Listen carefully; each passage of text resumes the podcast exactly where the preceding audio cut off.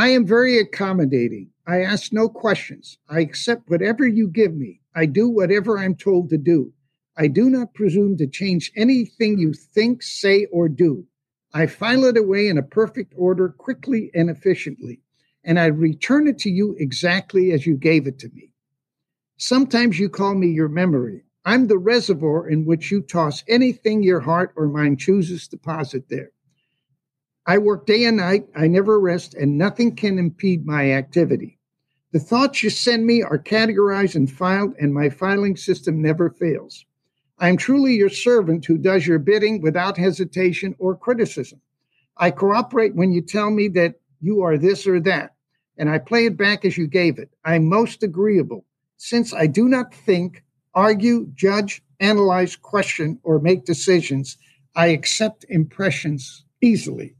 I'm going to ask you to sort out what you sent me, however. My files are getting a little cluttered and confused. I mean, please disregard those things you do not want returned to you. Oh, what is my name? Oh, I thought you knew. I'm your subconscious.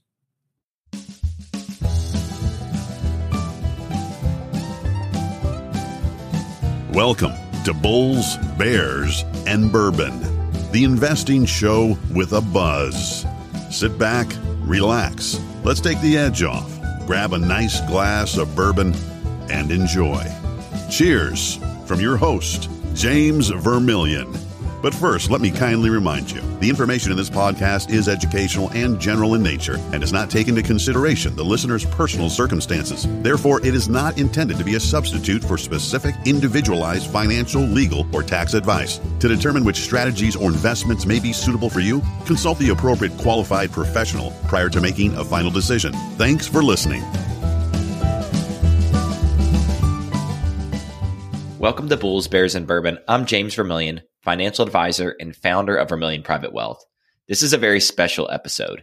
You may remember the name Arnold Van Den Berg from the episode with richer, wiser, happier author William Green. Arnold is a special investor and a special person. He was born in Amsterdam in 1939, several blocks from the historic Anne Frank House. Arnold's family, being Jewish, also had to hide from Nazi occupiers.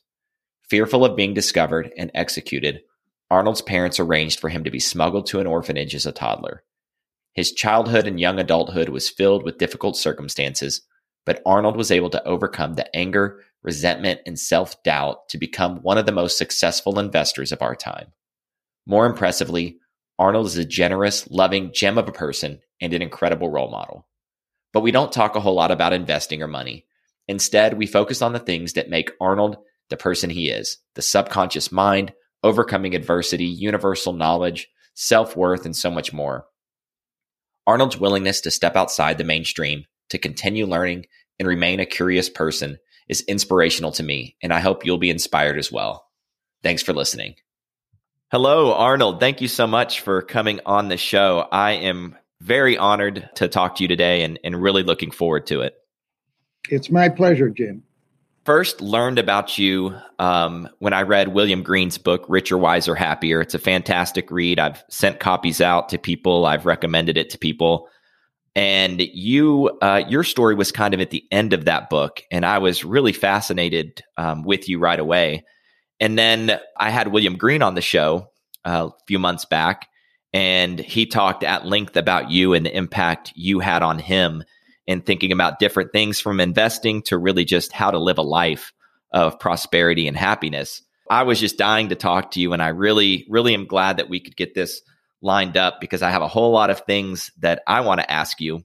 And for anyone who hasn't listened to the William Green episode, you can do so and get a lot of the background about Arnold's life. And I'm sure, I'm sure Arnold, you'll sprinkle some stories in and give give the uh, listeners some of that. But I really wanted to focus on some other aspects um, that maybe weren't so much a part of that William Green episode, some things I'm really curious about, and I'm sure many others are as well. So um, if you're ready to jump right into it, sir, so am I. Let's go. Excellent. Well, I'd like to start with something that I'm increasingly passionate and interested in. And we've talked about this in a couple of our prep calls, um, and I've really enjoyed it, is the subconscious mind. I've been reading a lot about the brain, behaviors, the subconscious. And it's become very, very clear to me that we really don't know a whole heck of a lot about the human mind and how it works and why we feel, you know, different ways and why we act certain ways. Um, you've studied the subconscious for many, many years now. And I want to ask you, just starting out, what led you to be interested in the subconscious and what made that hmm. become such a focal point of your study and your life? Well, there's actually two major things that happened to me that really got me to thinking. As you well know, my parents were both in Auschwitz. And, uh, you know, we talked about the concentration camps as I grew up and learned different things. But there's one thing that really stood out in my mind, and that was that my dad was telling me about a death march that he was on. He was 85 pounds. He just had regular clothes. It was sub zero weather. You got two slices of bread, or one slice, the equivalent of two slices in today's bread. The water you got from scraping the snow off the guy's shoulder in front of you. You had to march 24 hours, no breaks. The snow was halfway up to your knees. And if you buckled and you got kind of weak, and your knee hit the snow, they beat you. And then if you didn't get up, they shoot you. So that's a pretty severe situation to be in. Just think of just the cold by itself, right? hunger and the thirst and so forth. So as I was reflecting on that, I asked my dad, I said, Pa, how, how did you make it? He said, You know, that's an interesting question. And I kind of wondered about that myself. But I said to myself, Hugo, what's the most important thing you can accomplish on this march? And that is obviously to survive and not to have your knee hit the snow. Because he said, when they beat you, you almost didn't want to get up, you know? So you're almost dead if you didn't get up. So he said, I, what I did is I said to myself, there's only one thing I have to think about. I can't think about anything else.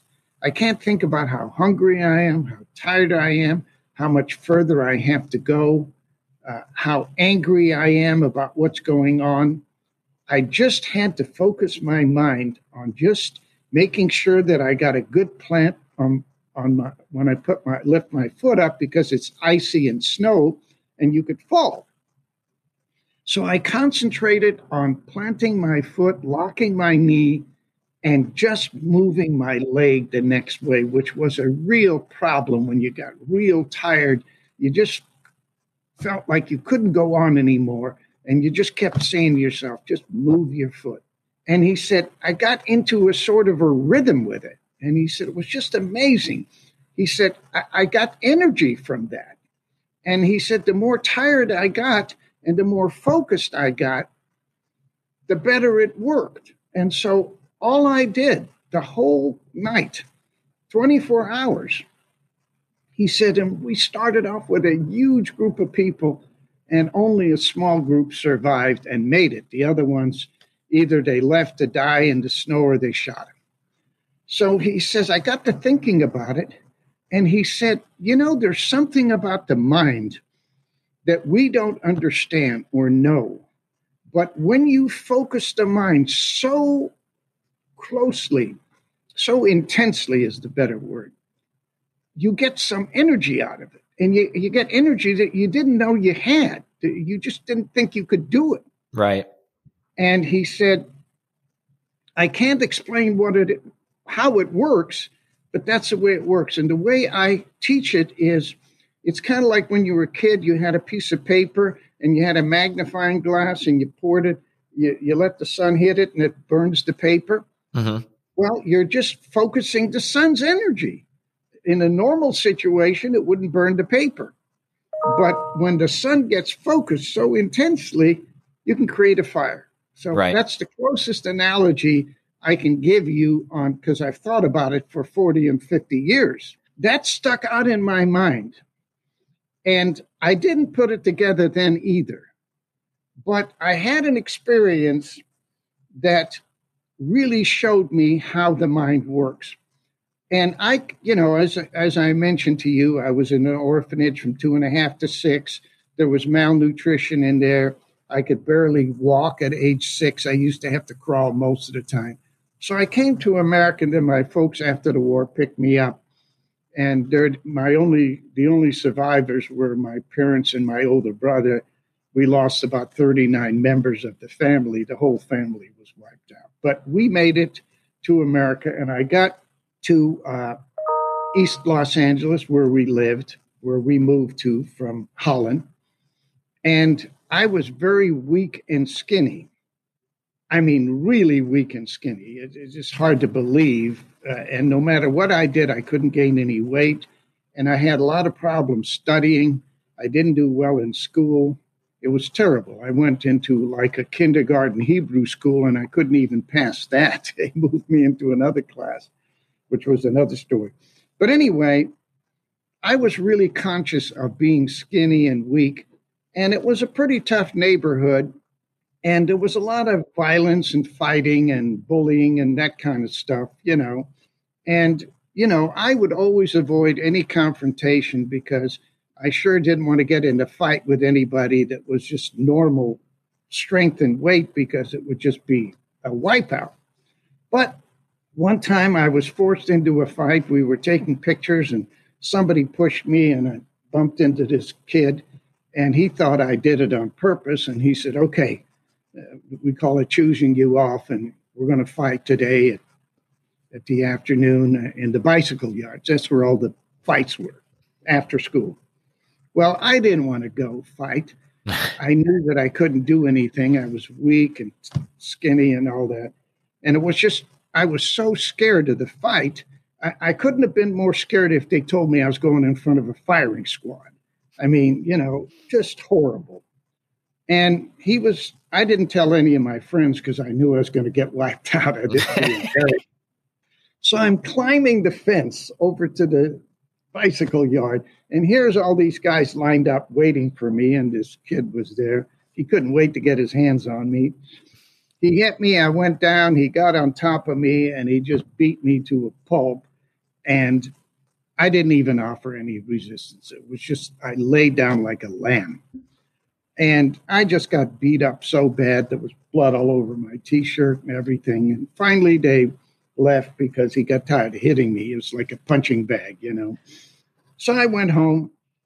I was afraid to look in the mirror because I thought that, you know, my face had to be battered and everything. It just felt bad. So I washed my, I remember washing my face kind of comb my hair.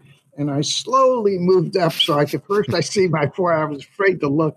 And I figured I got to have two black eyes, you know, because it was just hit there. But I looked up and it was just a little scratch there. And I thought, wow, so far so good. Then I saw my eyes. My I didn't have any black eyes. And I felt my nose, even though it felt like it was broken, it really wasn't. And my teeth were all in. And I thought, geez, this is pretty good. And then I felt my ribs and they hurt, but nothing was broken. And I had an epiphany. I thought, holy smokes, this is what I have feared. And this is not that bad. It's certainly not as bad as I feared. I mean, it didn't feel good, don't get me wrong. Sure. But it shows you that your fears are always worse than reality because it, you're using your imagination. So that's the first lesson. You have to overcome your fear. And how do you overcome your fear? By facing them. So I took this beating and it was an epiphany for me. For me, I thought, geez, can you imagine if I would have punched back? I might have not done a lot of damage, but it wouldn't have been any worse than what I got, right? Mm-hmm. So I immediately had an epiphany. All of a sudden, I was afraid. I was not afraid of fighting anymore because I figured this is the worst that can happen.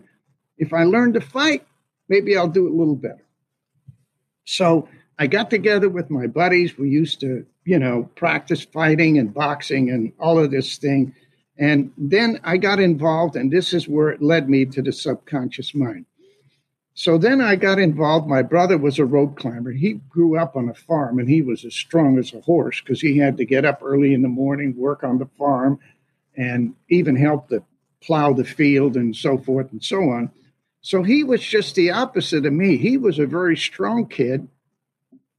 And whenever anybody messed with him and he just hit him once, the fight was over. I mean, it was done. The problem with him is he didn't like to fight. And I was getting to the point where I wanted to be able to fight, to be able to win. I was an angry kid anyway. So it would have really helped. And he always avoided fights. But anyway, the, they, the coach, the gymnastic coach, got him to join the gym team because he was so strong. And he made a rope climber out of him, you know, a rope that hangs down uh, on the gym for 20 oh, yeah. feet. Yeah, yeah, I remember Yeah. those. Yeah. So he said, Arnie, if you come to the gym and climb rope with me, you'll get strong and you'll be able to fight and do all the things you want to do. And I thought, geez, that's great. So I walked in the gym and here's all these guys with these big physiques. And I thought, oh my God, if I could be that way, it'd be great. So I walked up to the coach. He introduced me to the coach and I said, uh, I'd like to become a gymnast. And he kind of looked at me and he kind of caught himself. He was really a great guy, but he, that look he gave me told me I didn't look like a good prospect for gymnastics. you know. but anyway, he was wonderful. He did everything he could to encourage me. He said, Arnie, why don't you start climbing the rope? And as you get strength, you can move to the other events. I said, okay, great. So I started climbing two hours a day. I could barely make it up a quarter of the way, but I did chin ups and muscle ups on the rings and climbing for two hours a day. And I was felt myself getting stronger. I was getting much stronger, but I was still a terrible rope climber. So one time the guys were sitting around talking about what sport they're going to go on, and one guy's going out for football, and the other guy's going out for basketball, another one for. Ba- they said, Van Den Berg, what are you going out for? And I said, Well, I'm going to go out for the rope climb. And there was a kid there who was a bodybuilder, strong kid, and he kind of looked at me, kind of like the coach did, you know, and he said, "You're going to be a rope climber?" And he go, I go, "Yeah, I've been working out for two years now." And he goes, you know, just really, I don't know whether he meant it or not, but just really poked me. And, you know, my ego got involved, and I figured this guy hasn't climbed a rope before, and I've been doing it for two years, so I ought to be able to beat him. Well, what I didn't realize is he was a bodybuilder and he was a very strong kid. And so we had a rope climb contest after the school, just kind of like the fight, only this was a rope climbing. And I got beat almost as bad as I did when we had the fist fight. the guy, I was the guy, I was only halfway up and he was already up the rope. so that was another terrible, terrible experience. And I was going to quit because I thought, geez, if if I climb two years and two hours a day, and somebody can just walk off the street, how am I going to compete in this? Then a thought flashed in my mind, and it said, You wanted to climb to get strong, and you're getting stronger. Why would you quit? And I thought about that, and I said, That's right. Even if I can't compete, I'm getting stronger. And it helped me in future fights that I had already had. I was doing much better at it because I wasn't that great at rope climbing, but I got to be better at the fist fights. and that made me feel good in itself, you know. right. Uh, but anyway, I started climbing. And then one year, the coach came up to me and he said, I was in the ninth grade now. And it was a four year high school, so you can compete in the ninth grade. He said, Arnie, there's only four guys going out for the rope climb, and we need five guys. How would you like to be on the team? And I thought, my God, this is just wonderful. The only problem is, the only reason I got on the team is because they only had four guys and they needed five. You know what I mean? I was next in line. So I was so bad that, you know, it was almost an embarrassment to the team. The people would yell when you sat down and sat on the floor and you took off. They, they yell, go, go, go, go. And then by the time a few seconds later, the guy'd be up there. Well, they halfway up, they quit yelling, go, go, go. they got tired of yelling, you know? so a 25 foot rope, a guy could climb it in six seconds. And the best I did that year was eight six. So now, and a tenth of a second is a big deal in 100 meters, right? You can Right. imagine what one tenth is in the 20 foot rope. And I was two points slower than everybody else. It was terrible. But anyway, I climbed all year. And the next year, uh, then after the year ended, I said, Coach, is there anything I can do to improve my, you know, my technique? And he said, you know, it's a funny story, but there's a new technique in the rope climb, and it uses the body's movement and the techniques and and you kick your legs a certain way. It's a little complicated, but it's not difficult to learn. The only thing is, it's brand new. I don't know how to do it. But if you want to watch a guy who was the champion and who uses that technique at the school, you go down and watch him in the championship. I was so excited. I got on the bus when the day of the meet, and uh, it was about two hours to get to the school, switching buses. I got there real early so I wouldn't miss this thing. And I'm all set. I'm just sitting in the front row there. And the guy doesn't show up. and I am so disappointed. And I'm just sitting there. And it was just like a deep depression. I thought, God, here's my chance to learn something and I can't do it. So all of a sudden, as I look up, he's running in, pulling up his jersey, fixing his shirt, sits down and shoots up a 25 foot rope in 4.7 seconds from a sitting position, which was just awesome. Mm-hmm. I mean, he's just flying straight up. And in the state of mind that I was in, and that gets to the subconscious, I was totally open to it. And I, a thought came to me, I, and I said, You could be this champion. It just came to me. And I thought, My God, that's what I'm going to do. I'm going to become this guy. I'm going to learn how to climb the way he does. And so on the way, I was on the way home from the bus. I was so excited. I was sitting there cl- climbing the rope in my imagination. People were looking at me at the bus. It didn't matter to me. I didn't care. I was just wanted to get that technique down. Well, when I go to sleep, I would worry that I would forget how to do it. Mm-hmm. So I'd wake up at 3:30 in the morning almost every night so I'd get up in front of the mirror and I would move like this and I'd do it for half an hour and I felt like I got it down. I go to sleep. So now here's where the subconscious comes in. So one day I woke up bright as a just clear blue. I felt very strong. I felt like a different person. And I thought, my God, I'm going to really beat my time today. So all day I struggled through classes. I couldn't stand to listen to the teachers. I just wanted to get to that gym and see if I broke my time. So I got the coach and he says, Okay, I'm going to break my time. To go ahead and warm up. So I warmed up. I sat down and I grasped a rope and it felt different. It just felt terrific. And I lowered myself down and then they hit the gun and you take off. And when I took off, it was effortless, like I was in a dream. And I was just pulling up, and it wasn't a strain. And when I got to the top, I used to have to pull way down and just reach, and I barely scratched the, the pan on the top. Mm-hmm. And this time I got to hit it with my elbow. So I knew this was a fantastic. I'm yeah, hanging up there, Coach, what is it? What is it? He says, Come on down. So I come down. I said, What's the matter? He says, Arnie, this is so good. I thought there was something wrong with my watch.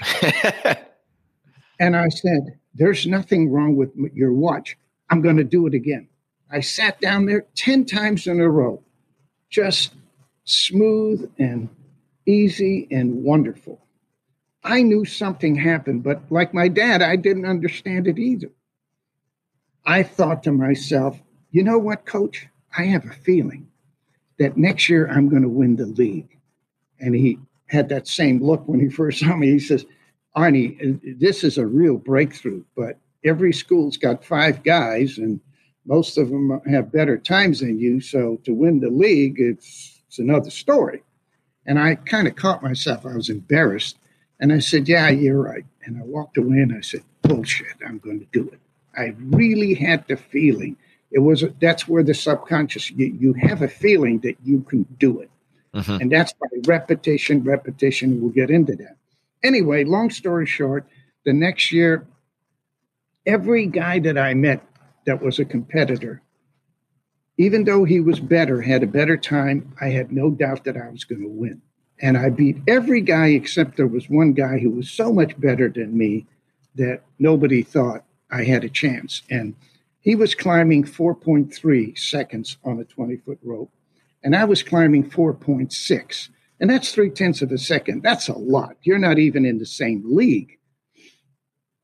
So we got into the gym, and everybody said to me, my buddy said to me, How are you going to beat this guy? You know, I mean, he's three tenths second. I said, I don't know, but I'm going to do it. We don't know what he's going to do that day, right? So you got to do it the time of the meet. Right. He's, he's got to do it against me. So anyway, the last guy goes last. So I'm sitting second to the last because I had the second best time in the league. And I'm he's sitting there almost bored. he didn't consider me any competition. And he rightfully so. So I sit down, I had that same feeling, and I shot up that rope and I hit 4 3, which was just an amazing breakthrough. And he was just stunned. I mean, it was just like somebody hit him over the head. And he went up there and he climbed 4 6. Wow. So we traded places. So now we get into the league and we tied, but I took a first and he took a first. We tied. And then after that, I broke the school record. I broke the league record. I won the league three years in a row. And I even climbed in uh, a national AAU meet, which is all college seniors. There's only three high school kids that even made the meet. I was one of them. And I placed ninth in the nation among in the national AAU. So that was just an incredible reversal. And I never really understood what made me that successful from one year to the next. So now I graduate from high school. I get married, my high school sweetheart. Uh, we were went together for four and a half years. We were married for four and a half years, and the marriage broke apart. She took off with some other guy, and I was just devastated. I was so depressed. Uh, you can't even believe how bad it was. I was starting my business and I could not work beyond 3:30 in the afternoon. it was just like you at 3:30 in the morning, you know, if you'd worked all day and all night. So I read an article about if you learn to hypnotize yourself and you can put yourself into a hypno nap, which takes about 20, 30 minutes, mm-hmm. that 20, 30 minutes is the equivalent of three hours sleep. And I thought, my God, hmm. This will allow me to work three hours a day to get through the depression. So I did it every day at 3.30 i didn't even have to tell myself i was just worn out going to hypno i could work until 10 10.30 at night so that really got me excited and then i got to thinking about my dad you know tying these things in right with the subconscious mind i said how could you have that much energy after just 20 30 minutes well you get into a different zone psychologists will tell you that when you're in a zone where you where you're in the alpha state, you're in your brain is you know circulating at seven to fourteen cycles per second instead of 15 and over, which is where we are now in the beta state. When you get in that state, you know, it takes you a couple hours a night to kind of fall asleep. You go into a zone and then you go into the deep sleep, mm-hmm. which you're in there for you know, maybe an hour or two, and then you start to wake up and so forth. Well, when you hypnotize yourself and you get into that state, you go into it directly. So it saves you all the pre getting into that zone and the afterwards. So it's like one third of a night's sleep. Right. Anyway, so I went to a psychiatrist and I told him the story about the rope climb and I told him about my dad's thing. I said, Yeah, what is this thing about the mind? And he says, Oh, that's easy. That's the subconscious mind. I didn't even know what a subconscious mind was. But what I've learned is when you intensely focus with great desire and commitment, you activate your subconscious mind. So you don't even have to understand it, you just have to do it. Let me let me ask you this, Arnold. I, I was listening to a presentation you gave. You were talking about solving problems. I mm-hmm.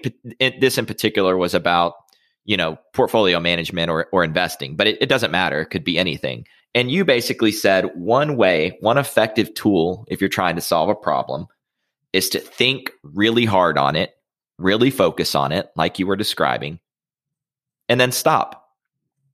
Stop thinking about it actively and let your subconscious continue to work on it.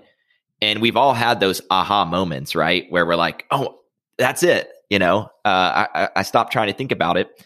Um, how powerful is that? And is that part of what you think you've learned to do over the years is to focus intently and then to back off a little bit and let your mind continue to work through whatever that particular problem is? Absolutely. Now, let me give you the example. When I told the psychiatrist what happened to the with my rope climbing career, he says that's what you did. You activated the subconscious mind. You focused, you imagined, you believed, and you continued on. And the more it got in there, the more the subconscious, uh, you know, worked on it. And then one day you wake up and it's like you're in a dream, but you're not. It's a new reality. So here, let me give you an example. I was asked to give a talk. I have it here. It was in 1982. So this was, you know, 40 years ago almost. They wanted me to talk. A person knew that I was using these techniques, and he was in this class, and he told the teacher about me. And the teacher says, Would you come and tell the students how you do this? And I said, Oh, I'd be happy to. I was very excited about it. It's the first time I ever talked about this publicly. And I was doing it every day. And so what happened is I went to prepare the talk. I wrote it out and had it all ready, but I couldn't get the ending. I just it just didn't, you know, how you write something and it's all there, but it doesn't feel good. It happens to me all the time. Okay. So I'm going to tell you. So what happened is I struggled with this for weeks and I couldn't get it. Finally, I said, okay, that's it. I'm putting it away. I didn't think about it for about three or four days. One night, I woke up crystal clear, just like that time with the rope climb. I knew I had it and I pulled out a yellow pad, which I keep on my desk at night. I went in the front room so I wouldn't wake up my wife. And I wrote it out, and I have it here. And it's about one minute and 36 seconds because I've timed myself on it. But it wrote everything out, and I only changed one word. It was like somebody was dictating it somebody with superior intelligence, infinite intelligence, the universal mind, the subconscious, whatever you want to call it. can I read it to you? Uh, please do. Yes. Okay. Remember the thing that governs success in any field is determination, the ability to see something through to a successful conclusion. Yet, this is exactly where most people fail. The average person will get discouraged and quit many times short of his goal. What is the difference between an individual who dodgily hangs in there against all odds, reason, and hope? It is my belief through personal observation and experience that there is no difference between the individual from a chemical, genetic, or intellectual standpoint. The difference is that the person who's likely to give up at the first sign of hardship does not have a well defined goal. And if he does, he has not impressed it deeply on the subconscious mind. He might want it, but not badly enough to where he's willing to make an all consuming, burning desire. Naturally, if it's a weak desire, it'll be sacrificed at the first sign of hardship. Only a deep commitment, a burning desire, and a sacrificial attitude towards that goal will be deep enough to make an impression on the subconscious mind. If that is accomplished, along with the faith that it can be achieved, you will never lack drive or motivation. You will be pulled. Now, most people have to force themselves to do it. When you are pulled from the subconscious, is like when you're hungry, you don't have to say, geez, I got to take time out to eat. No, you, you can't do anything else until you eat. That's the subconscious. That's the pulling. That's what you want when you're setting a goal. You want it to be so internal that it's compulsive. You just can't do without it. You'll be pulled by a force that'll drive you relentlessly towards that goal. Notice I said pulled. It will no longer be necessary to force yourself to do the things you have to do. You will receive energy that you did not know you had. Think about my dad on the death march. He didn't know where that energy came from. Think about the time when all of a sudden one day I couldn't do something and the next day I could do it because I believed I could do it. Because of these forces, you and you alone will have the power to shape your future. That's it. So when the when my psychiatrist said what you learned about focus and concentration, if you will do the same thing with your business, the same thing's going to happen. And I got chills on my right arm. Whenever I hear a great truth, I get a chill on the right arm. And I thought, I knew right then. I went home, cleaned out my studio apartment, took everything off the wall, put my bookshelves on there, had all the books I could afford to read, and I had a goal to finish them all. And all I thought was was building my business. I had no education. I had no great experience except being in a bear market for six years on the wrong side of it. Hmm. so I suffered a lot, but I learned a lot through that. And I really believed that I was going to make it, even though the odds, as you well know, were almost insurmountable. But you develop a faith. And, you know, I didn't do well in school. I barely graduated from high school. But what my rope climbing career taught me is to believe. And I'm going to give you a quote that everybody should think about. At first, when I thought about the mind, it says, the Bible says, as a man thinketh, so shall he be. That's a quote from Proverbs. Mm-hmm. So everybody that talks about the mind say it's all the thinking. But then I thought more, a lot of people think about it, but they never do it. So it isn't just thinking, then the next thing that came, I read a guy, and the guy says, if you want to become a loving person, I was studying love, and he said, it isn't, you can't just think about it, you have to do it. It's not what you think about, it's not what you want, it's what you do that determines who you are. But what I have come to the conclusion, it's not what you, people say you are what you eat, it's not what you eat, it's not what you think, it's not what you do, it's what you believe. And that belief is so powerful that it defies all odds. And, you know, pe- you talk to people and tell them what you're going to do, and they think you're nuts. but you have that faith. And I admire people from all religions who have developed this faith because that's the thing that creates miracles. And if you study yoga, which I have and practiced for 16 years, you learn how powerful that is. So, uh, the using the subconscious mind is applying the laser focus, just like the magnifying glass in the sun, and you focus that. And the more you focus it, the more you get to believing it. And the more you believing it, you create reality. Now, let me tell you what scientists say about this. Okay. Would you like to hear a couple of quotes? Yes, of course. All right, I have I have them here, and I have two prime examples that are so extraordinary that I defy any scientist to explain how this is possible. But there's a book called The Wisdom of Your Subconscious Mind by J.K. Williams.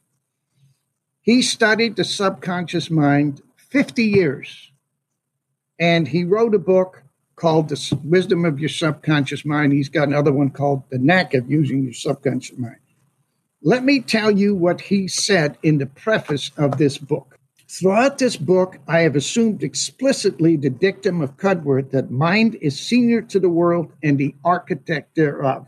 The creative insight and wisdom of the subconscious mind, when properly understood and correctly, correctly applied, sustain the following statements First, you are the architect of your destiny. Every experience and condition in your life, poverty, riches, success or failure, health or illness, is the result of action and purpose set in motion by you. Circumstances do not make the man, they reveal the man. So it is by your constant thought. And let me just say this there's some controversy as to how many thoughts we have a day. The lowest I've ever seen on a scientific study is 6,000. But more and more people are starting to think we have 60 to 80,000 thoughts wow. a day. And that is by Deepak Chopra, who's a neuroscientist who made that statement. Now, whether we have 6,000 or 60,000, think about it. Every thought that you think is going into the subconscious mind and forms the basis of your future. Every thought. Think about during the day. Let's just take the low number of 6,000. And you're thinking, and every time you get a negative thing, you put a black dot on the board. If you have a positive thought, you have a yellow dot on the board. What's the board look like at the end of the day? 80% of people's thoughts are negative. Mm. So you can see why people have problems. So, what you need to do now, just think if you do that for 10 years. Now, remember, the subconscious mind does not think, it acts. Every thought that you put in there goes into a file. And the more dominant it is, the more the subconscious makes sure that it gets activated. And the most the most dominant thought is what it works on all the time. So if you are thinking negative thoughts, boy, you are going to attract a blizzard full of negative things in your life. And it's just that simple. But people don't understand it. And more importantly, they don't practice. So that's the first thing. Second, within the area of your life, you have creative power. You can make a mental image or a blueprint of the progress and expansion you want to achieve. And by impressing the concept on your objective mind, subconscious mind, you can cause the condition you visualize in your mind to be created. Creative entity is the self induced action of mind upon itself within itself. The force behind all progress and achievement is energy created and applied by the mind. Now, that's the answer to my dad. Where did the energy come from? Third, you are radiating power. You are, look at, you're radiating your thoughts, right? By the podcast. By expanding your consciousness, you can attract what you want. Like the lowly amoeba, you can have only what you can surround and absorb within yourself. The universe cannot and does not give you anything. It does give you, however, the power and challenge to achieve, to create for yourself the conditions and resources you want. Mm. Fourth, you are building the directing power of your life. Life develops only by mental and emotional power within. Century ago, Herm, supposed to be one of the greatest philosophers of all time, says, All is mind. Everything that you are experiencing today is the result of previous thoughts that you've had. And that's what creates it, both good and bad. Now, think about that and think about the fact that he's basically saying you create your own reality. Right. Now, a lot of people think that they can't influence it, but it is. Now, let me give you a couple of quotes that will highlight just how powerful this force is. We have no idea, Jim, of how powerful we can be if we just focus relentlessly on what it is you want to do. Now, let me read you. Sir Arthur Eddington was one of the most prominent and important astrophysicists of his time. You look up 20th century, he was one of the top. He made several significant contributions to area physics. He's one of the first physicists who understood the early ideas of relativity along with Albert Einstein. Sir Arthur Eddington was on the same plane as an Einstein. Hmm. He took Einstein's theory and popularized it because most people didn't even understand it. Now, look what he said. Sir Arthur Eddington is quoted saying, I believe that the mind has the power to affect groups of atoms and even tamper with the odds of atomic behavior, and that even the course of the world is not determined by physical laws, but may be altered by the volition of human beings. Here's an astrophysicist who is telling you that your mind can alter natural laws, which means you can affect matter, you can change things. Right. Now, let me give you another one. Gustav Jung, one of the top psychologists in the world, claimed that the subconscious mind contains not only the knowledge that is gathered during the life of the individual, but in addition, it contains all the wisdom of past ages so your subconscious mind not only remembers what you have learned, but once you get into that state, that alpha state, you can hit the universal mind and any knowledge that's there, it can attract and feedback to you that by drawing upon its wisdom and power, the individual may possess any good thing of life from health and happiness to riches and success. Now, think about that. Here is an astrophysicist that tells you you can create influence matter, and here's the top psychologist tells you that you can tap into the universal mind and learn anything you need to know, and it'll come to you. And that's why what you have to do is you work on it intensely so you can let the subconscious know what you really want. And then you go away from it to relax. It's not that you go away from it, it's that in a moment of relaxation, you're taking a bath, you're taking a walk, you're cutting the lawn, you're not really thinking about anything. Right. And now the mind relaxes it gets down to the 7, 14 cycles per second. And now you're tapping into the creative part of the universe, which is the other 50%, your right hemisphere. And when you're, you and I are talking right now, the most we can use is 50%. But we get into that state, we can reach the universal intelligence. Now, look at this. Bertrand Russell. Okay, Bertrand Russell was a British philosopher and he learned how to use his subconscious mind. He would write six books at the same time. So, what he would do, he would t- take a book, write down everything he knew about it and what he wanted to know, and create a plot.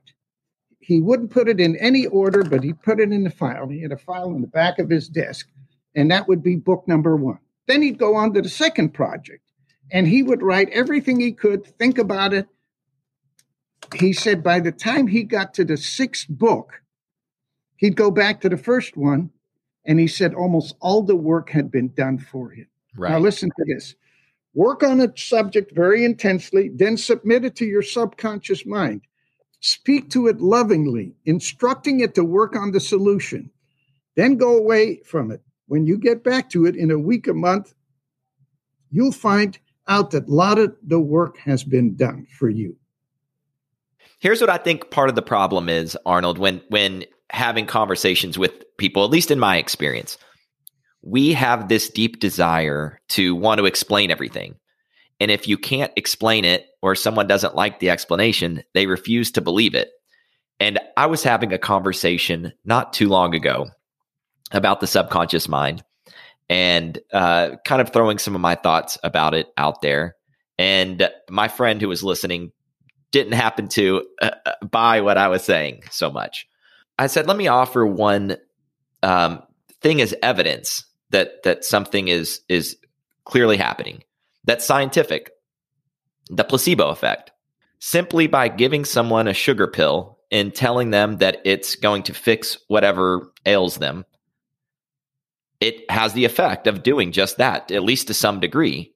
Um, there's no other explanation for that other than the subconscious is accepting the fact that some action is going to occur, they some outcome. It. They believe it. And so it happens.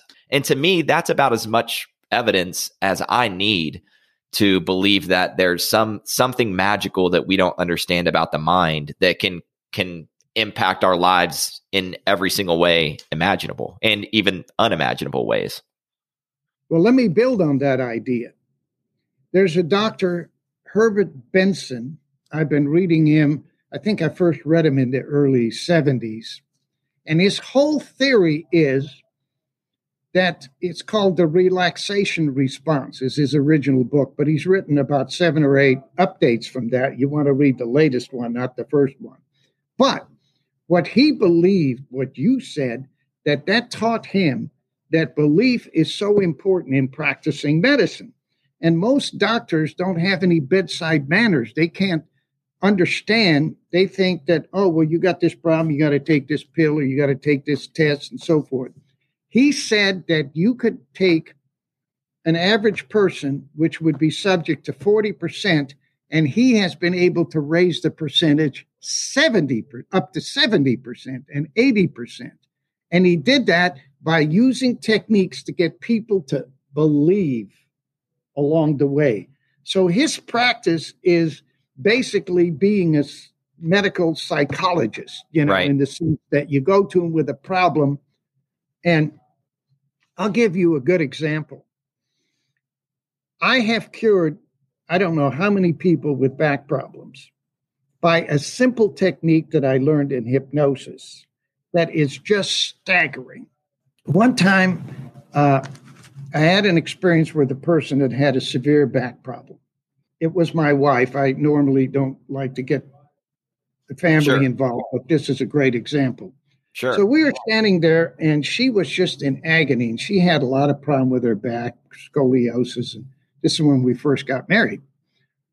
So I didn't know what to do. So I picked her up, I put her on the bed, and I figured I'll go get a doctor. And she's laying there screaming. And I didn't know what to do. So we didn't have a family doctor. I couldn't get a hold of anybody. And she's laying there screaming. I thought, what am I going to do? So all of a sudden, a thought hit me. What if I could hypnotize her? Then I put her out of her pain. So I said, Eileen, I'm going to hypnotize you. And she says, No, no, no, I can't concentrate. I said, You don't need to concentrate. Just listen to the word. And I started my hypnotic induction. And the first sign that somebody's going under is their eyes start fluttering. And I didn't know whether I'd be able to do it because I'd never hypnotized somebody in extreme pain. So I'm going through the inductions. I'm watching her. I say, Oh my God, she's going under. Great. I kept it up. Finally, she was out. So she was out for about an hour and a half. And then she started to come to, and I thought, geez, I haven't been able to come up with a doctor yet. Was on a Saturday or a Sunday. Well, I just put her out again. So she came through and went through the induction, put her out again. That happened one more time, and now it's in the afternoon, evening. I said, You know what, Eileen? I don't know why I didn't think about it. I should have just taken you to the emergency room. So I'm going to put you out for the night. And then in the morning, first thing in the morning, I'm going to take you to the emergency room. She said, okay. So I put her out. Now she woke up before I did. And she said, Arnold, guess what? My back, it, it doesn't hurt anymore. It just feels great. I, I can move and do everything. And I was a little surprised because I didn't think I'd cured her problem. I just thought I put her out of the pain. So I said, right. well, why don't you get up? So we took a little walk and she walked down the hall and she never had a problem for 35 years. Now, that drove me nuts because I didn't know what I, I thought, geez, what did I say under hypnosis that could have made that much difference? Well, for three years, I never could figure it out. One day I'm having dinner with a friend of mine, and he was telling me about all the problems he had with his back. And I said, Oh, I think I can help you with that. And he said, No, no, I'm already cured. And I said, Really? How did you cure it? He says, Well, there's a Dr. Sarno. I was just going to bring him up. Uh, yeah. Yeah. Interesting. He's a, Interesting. he's a back surgeon. He wrote two books, The Healing Back and The Mind Body Prescription. And he came to the conclusion that the, the subconscious uses the back as like a fuse on an electrical system. You put too many things on the Christmas tree and it blows a fuse. So the mind uses the back to blow a fuse rather than you going nuts. It puts you in pain. You think nothing about that backache. And then as it reroutes the tension, the back gets better. So I thought, that's what happened. I put Eileen out for so long, she she was totally relaxed and that eased the tension and boom. And right. now she knew that she didn't have a back problem. So she believed she didn't have a back problem. So, anyway, so now we're getting into. I, I have this friend of mine who's a PhD in psychology and a PhD in statistics about the brightest guy you ever could meet. And he was a professor at UCLA and he went to all the different UCLA doctors to figure out what his back problem was. He had it from the time he was 16 to 17. I think he was 42, 43 at the time. So I said, Ken, I have a theory. Hmm. I, I, told him about the hypnosis and I told him about Dr. Sarno. I said, Dr. Sarno helped me realize that all you got to do is relax and believe. And you can do it through hypnosis, you can do it through meditation, whatever way you do it. This is the key. He, I said, let's do it on you. You're a psychologist. This would be a great test. He says, great. So I gave him the book. And he lived a few hundred miles away when I was in California. So one day he called me up and he said, Arnie, you going to be in town? I said, Yeah. He said, I'd like to come down and talk. I said, Well, come on down. We'll have lunch. So he came down and I thought, Well, I got to remind Ken to read that book because I want to do that study. And uh, first thing I said, we sat down. I said, "Hey Ken, did you read the book?" He says, "That's why I'm here." I said, "What do you mean?" He says, "I read the book and I'm cured. I don't have any back problems. I'm doing jogging and I'm lifting weights." I thought, "Wow, this is the answer." So he said to me, "You know, Arnie." As a psychologist, I'm really impressed with this. So I'm going to go to Tibet and study with the yogis because they can do things that you and I, if I told you, you wouldn't even believe. He comes back and we sit down and I said, Well, tell me what what what can they do and what did they learn? I've heard about they can control their autonomic nervous system, which the West doesn't believe you can do, and they can do all kinds of miracles. And he said, Arnie, I don't tell people what they can do because the first thing they do is they question whether I should be a psychologist. you know, right? Because, yeah, they, they think I'm nuts. Right. yeah. My marbles.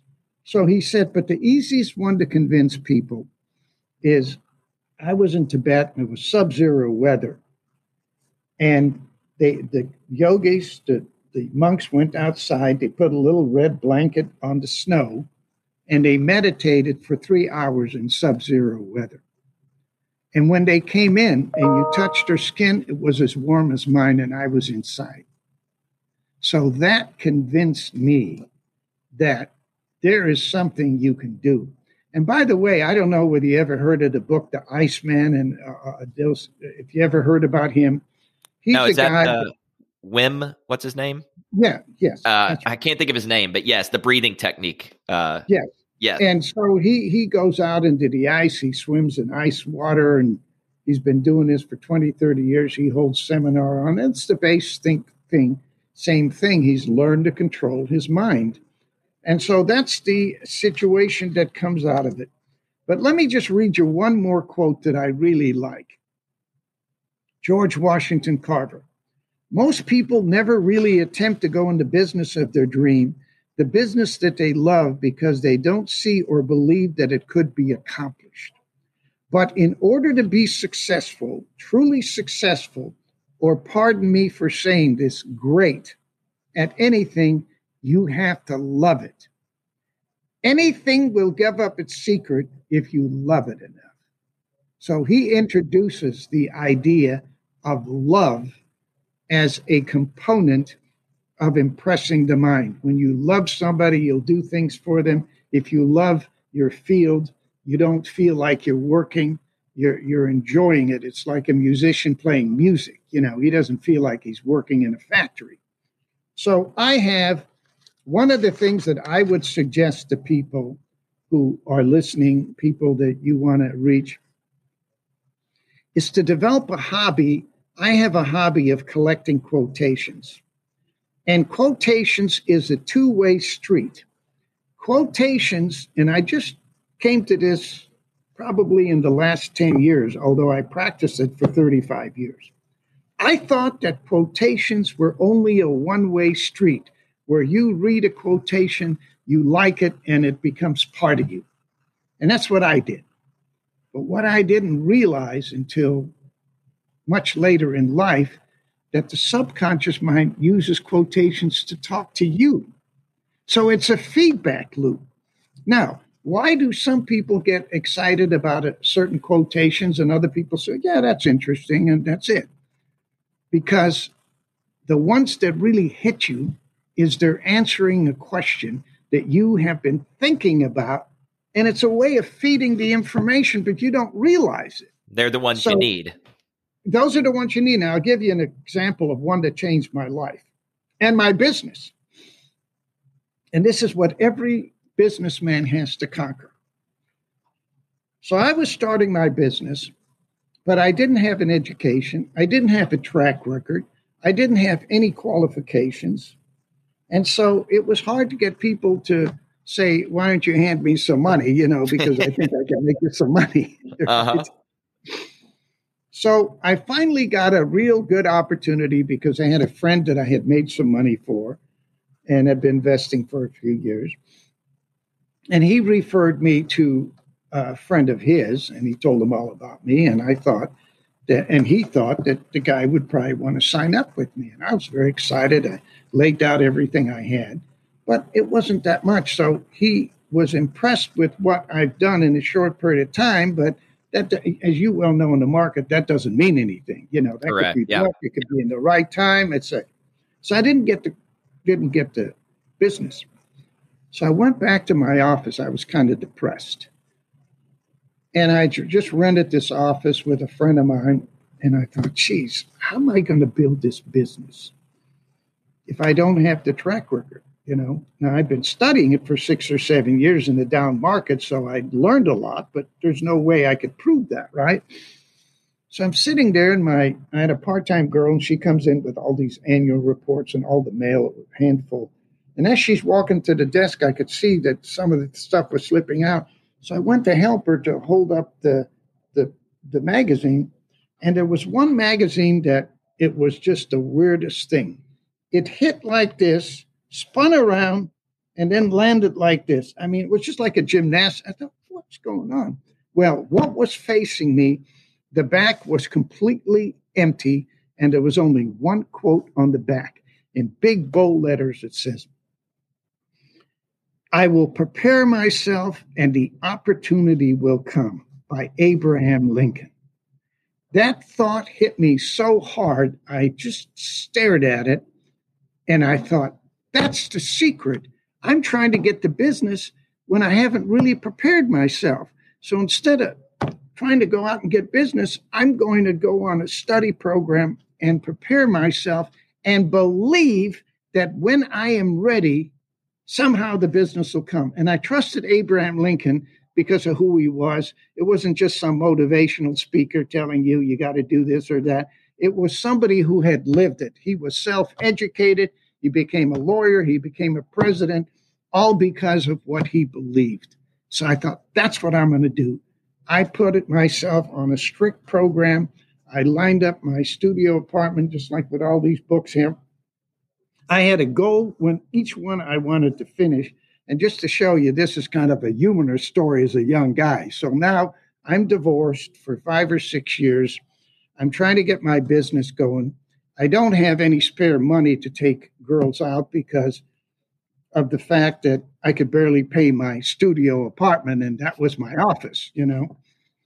Anyway, so I meet this girl who I was with a fella in the army and he used to tell me, you know, Arnie, I wish you weren't married because my my uh, cousin is such a great gal, and you and her would hit it off. I said, well, too bad, but I'm married, and so obviously that didn't go anywhere. But when when he found out I got a divorce, he was very excited. He wanted me to come and meet her. So I met her, and he was right. We got along great. You know, just really were connected to each other.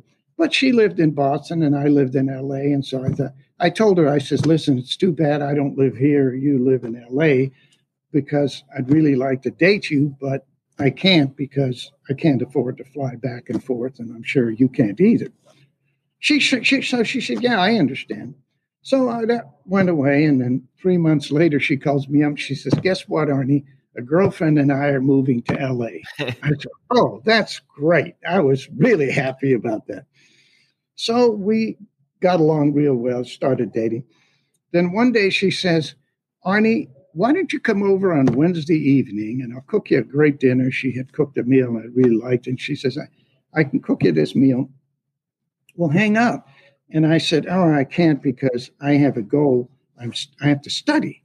She says, Oh, I didn't know you were taking classes. I said, No, I'm not taking classes. I've got a program where I'm studying and I want to finish the book by the end of the month, and that means I got to read so many pages, and had all these books to read about the business.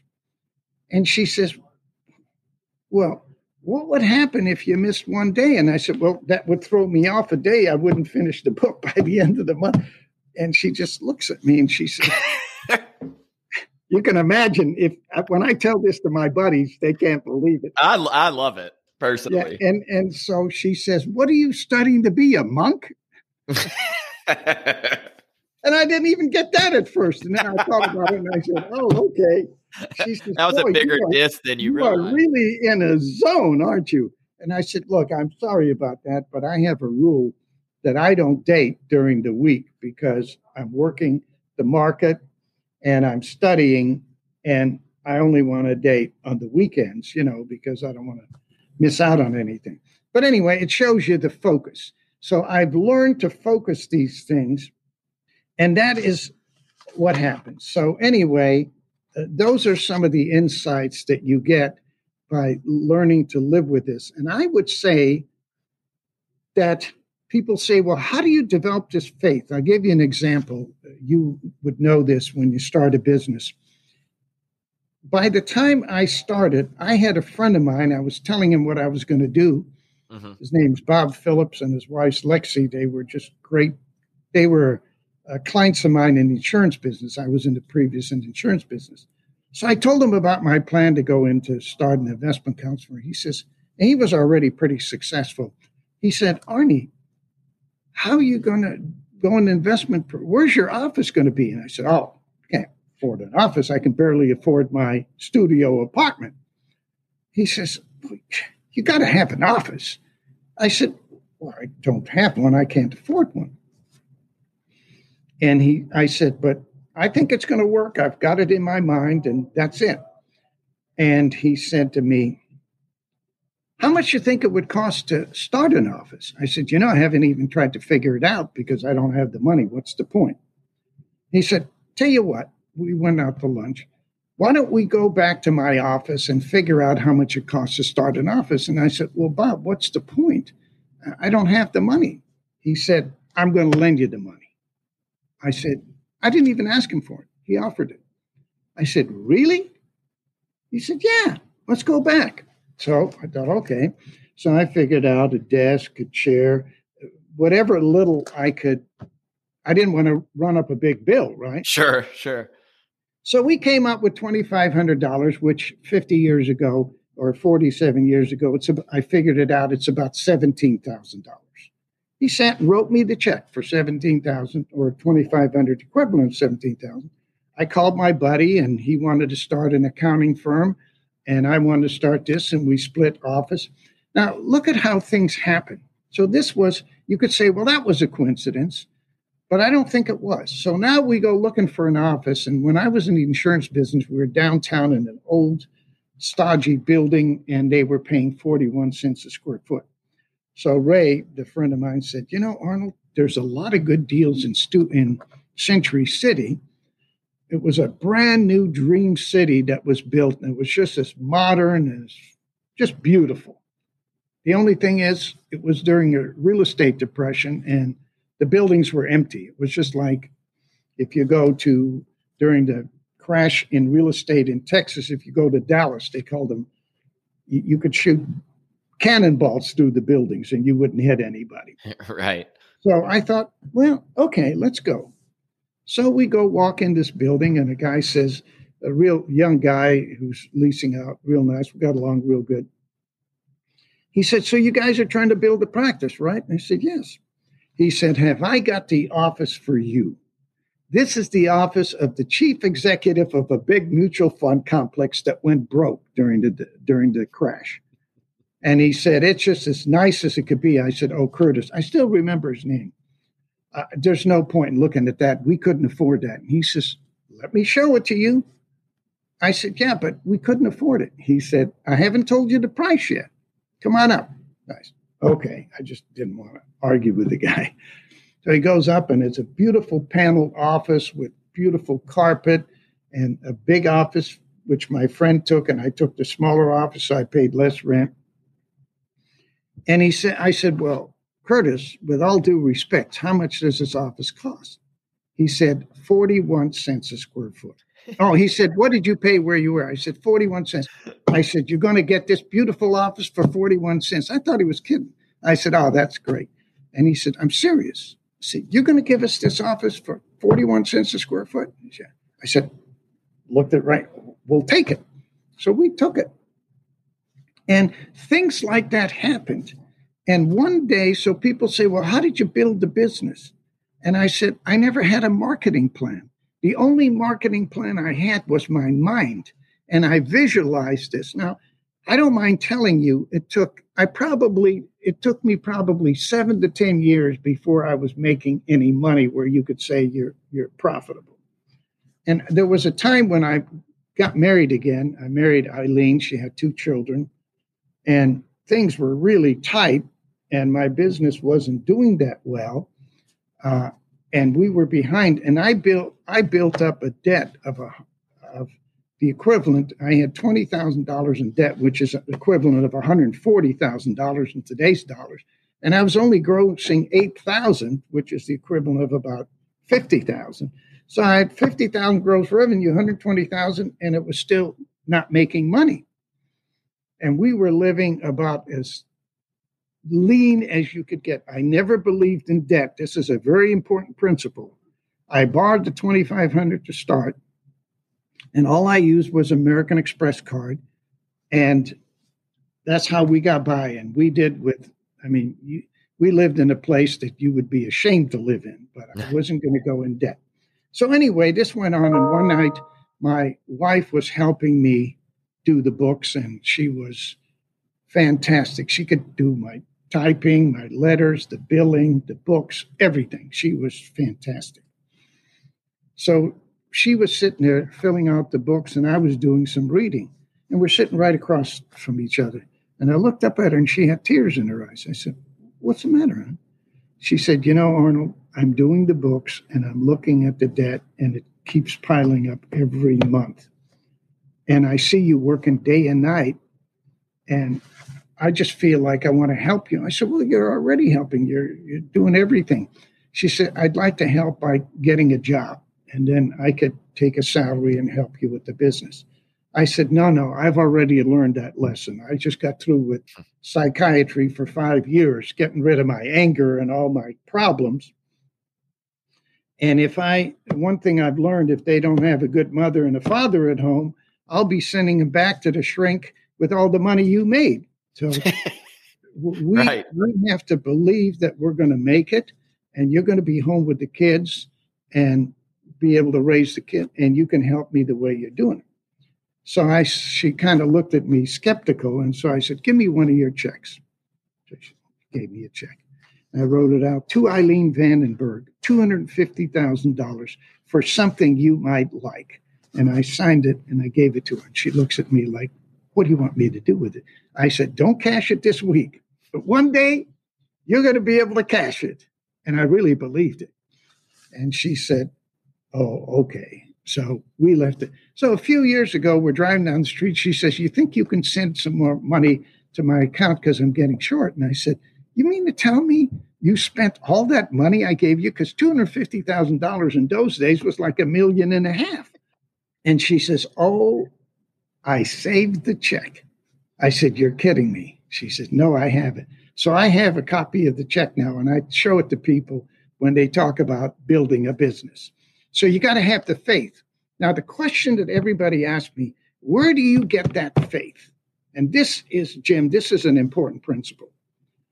The way you get faith is to repeat your goal and visualize it over and over and over. Let me tell you what the advertisers have learned. You watch TV and you see these obnoxious, silly ads, right? Mm-hmm. And you say, How in the world is anybody going to buy this BS? Right? Yep. But people do look at they keep on advertising you, you, know nobody would continue to spend hundreds of thousands of dollars for a commercial if they didn't work so what are they doing they are playing this simple stupid little ad which you look at it and it gets you relaxed. It gets you just not thinking. That's what they want you to do. They don't want you to think. And that message goes into your subconscious mind. And when it goes in there enough it hooks you and it forces you to buy some. Now, I'll give you a funny story. When I was in high school and I was starting to date girls and all that, my hair was very thin and it would always fall apart. It would just go all over the place. I never could get together. So one day I'm walking down the street and I forgot whether I was listening to a radio or something, but I heard this song, this stupid song. Brylcreem, a little dab will do you. you oh, yeah. Oh yeah, okay. yeah. I've seen the old uh, ads as well. Yeah. So I thought maybe this will work. what have I got to lose, right? So I went out to the drugstore, bought the Brylcreem, and sure enough, it worked. And it brainwashed me. I'm still brainwashed. I still use it today. Now look at the investment they got off their advertising. A little dab will do you. Now, who in the hell would, in their right mind, would believe that? But you know, you got a person desperate, and they opened their mind to. so let but let me tell you the interesting thing. I was with my family at Disneyland one day, and I didn't have a haircut. And I hate my hair long. As a matter of fact, I'm overdue for a haircut. So I am I. Yeah. So anyway, my hair was going all over, and I didn't have any Brylcreem with me because you know we're on a trip and I forgot to bring it. So I told my son Scott, we walked by this little place where they give haircuts to all the little kids. They're like two or three and six years old. He said, Dad, you can't go in there. This is for little kids. And I said, Look, if I wait my turn, what's the guy going to do? Turn me down? So I walk in there and I said, I know this is for little kids, but I'm in need of a haircut. Do you think I could you could squeeze me in when you're done with the kids? I don't mind waiting. He says, Oh, sure, have a seat. So he's a real nice guy. Turns out he's the hairstylist for all the stars at, in the Disney World, you know, the young kids and all that. So I said, you know, if that's what you do, I'd like to get your opinion. I have trouble with my hair and I've been using Brylcreem and it works great. But you're in the business. What do you think is the best hair? He says, Oh, Brylcreem. That's that's old stuff. He said, We got LA looks and you know, all these fancy stuff. And he said, You ought to try that. And I said, Well, when I get back home, I'm gonna try it. So I bought a couple of the different ones he recommended. They didn't work. You're back to Brylcreem. I didn't believe that they would work, you know. So I went back to Brylcreem. So I am brainwashed, but I don't mind it because it works, and I don't have to be looking for anything. As long as I believe in it works and it works, it's great. Yeah, absolutely. So that's the way that the business world works, and that's how they use the subconscious mind. Arnold, can you can you talk about one thing that's really interesting to me? Um, just going to, to the investment side just a little bit. I've heard you talk about the reasons that you do not short stocks or or, or anything, and um, I also do not for various reasons. But I was really interested when I heard your reason, uh, and it goes back to the subconscious. But I thought it was really fascinating. So, can you talk a little bit about why you don't go short uh, on the market or stocks? Well, yes, and the reason is the subconscious mind. I believe that if any guy who's long and short would understand how the subconscious work, he would never do it. Now, if you're just a short seller and that's all you do, that might work for a while. What happens is when you go long and short, you're dividing your mind. When you go long, you want to hear about a good economy. You want to hear about the company increasing earnings and sales, and the multiple goes up and you make money. The guy that's looking to short the stock, he's looking for bad times in the industry. He's looking for things that are going wrong with the company. And so he programs his mind to look for negative things and he creates negative things. So now his mind is working on the negative, And now on the other side, he's looking for the positive and the things are going. So the mind is in conflict. That's how you create mental problems when you have a conflict of interest. And so you're working against yourself. Now, I have all the admiration of people who can do it, but I don't think they can do it over the long run. And I don't think they're going to end up to be happy people because they're going to be angry, feeling good and bad, and you you can develop some mental problems with it. Now, the thing that caused me to believe about that is that there was a a writer in Barron's who used to write for Barron's. His name was Alan Abelson. You may not remember him because he retired about 10 years ago, but he wrote for for for Barron's for about 30 years. I used to read him every week. He was really good, good insights, you know. Mm-hmm. So one time he wrote an article. He said, I have never met a short seller who had a happy childhood. And that mm-hmm. rang my bell. And I thought, Absolutely. We know that over the long run, the market goes against the short seller, right? Because over the last 30 years or 40 years, it's gone up and up, and the short sellers are fighting the trend. So you got to be really good and you got to be disciplined and you got to be a better investment than a longer because you're right. going against the tide. You got the tide going against you. So I got to thinking about that. And I got to thinking about what these guys do and what they think. And I told a friend of mine who would, was an investment counselor, and he wouldn't short for his clients, but every time he saw an overvalued, obvious short, he'd tell me about it. And I said, you know what? I would never do that. Not because I don't think you can make money, but you don't want to divide your mind.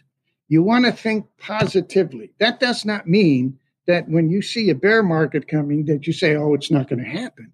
That's not reality. You can say, "Well, I can see it's overvalued, so I'm going to do defensive or I'm going to buy the stocks that I think are the best ones to own during that kind of a trial." But you're thinking positive. When you are a short seller, you're always hoping for the worst. And that affects your friendships, it affects your relationship, it affects your relationship with clients. It just programs you in the wrong way. Just think about the subconscious as being a computer. What they say, garbage in, garbage, garbage out. out. Now, if he's thinking about all these negative things and he keeps typing, what's the ch- what's the the, the chalkboard going to look like at the end of the day? It's going to have a lot of negativity in it. He's got to fight that. So I don't see any point in fighting my subconscious mind. I want to be aligned with it, not against it. Yeah, I think that's really really fascinating take, Arnold, because I've heard a lot of reasons not to go short and have my own, but that paradox of of kind of fighting your own your own nature, creating some friction in your own mind is is a really interesting yeah, one. And it's people who have conflicts of interest; they feel guilty about it. There's a lot of negativity.